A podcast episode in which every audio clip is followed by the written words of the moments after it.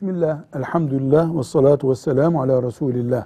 Sabah namazına kalkmak bu çağda bir sorun olmamalıydı.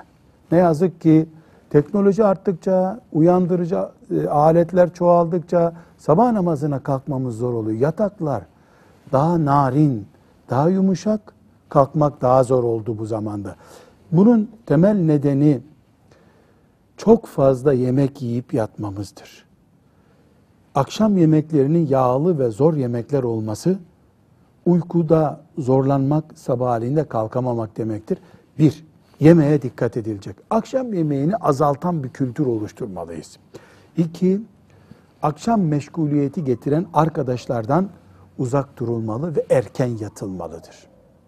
Aynı şekilde temiz, havalı, havalandırılmış bir odada uyumaya çalışalım.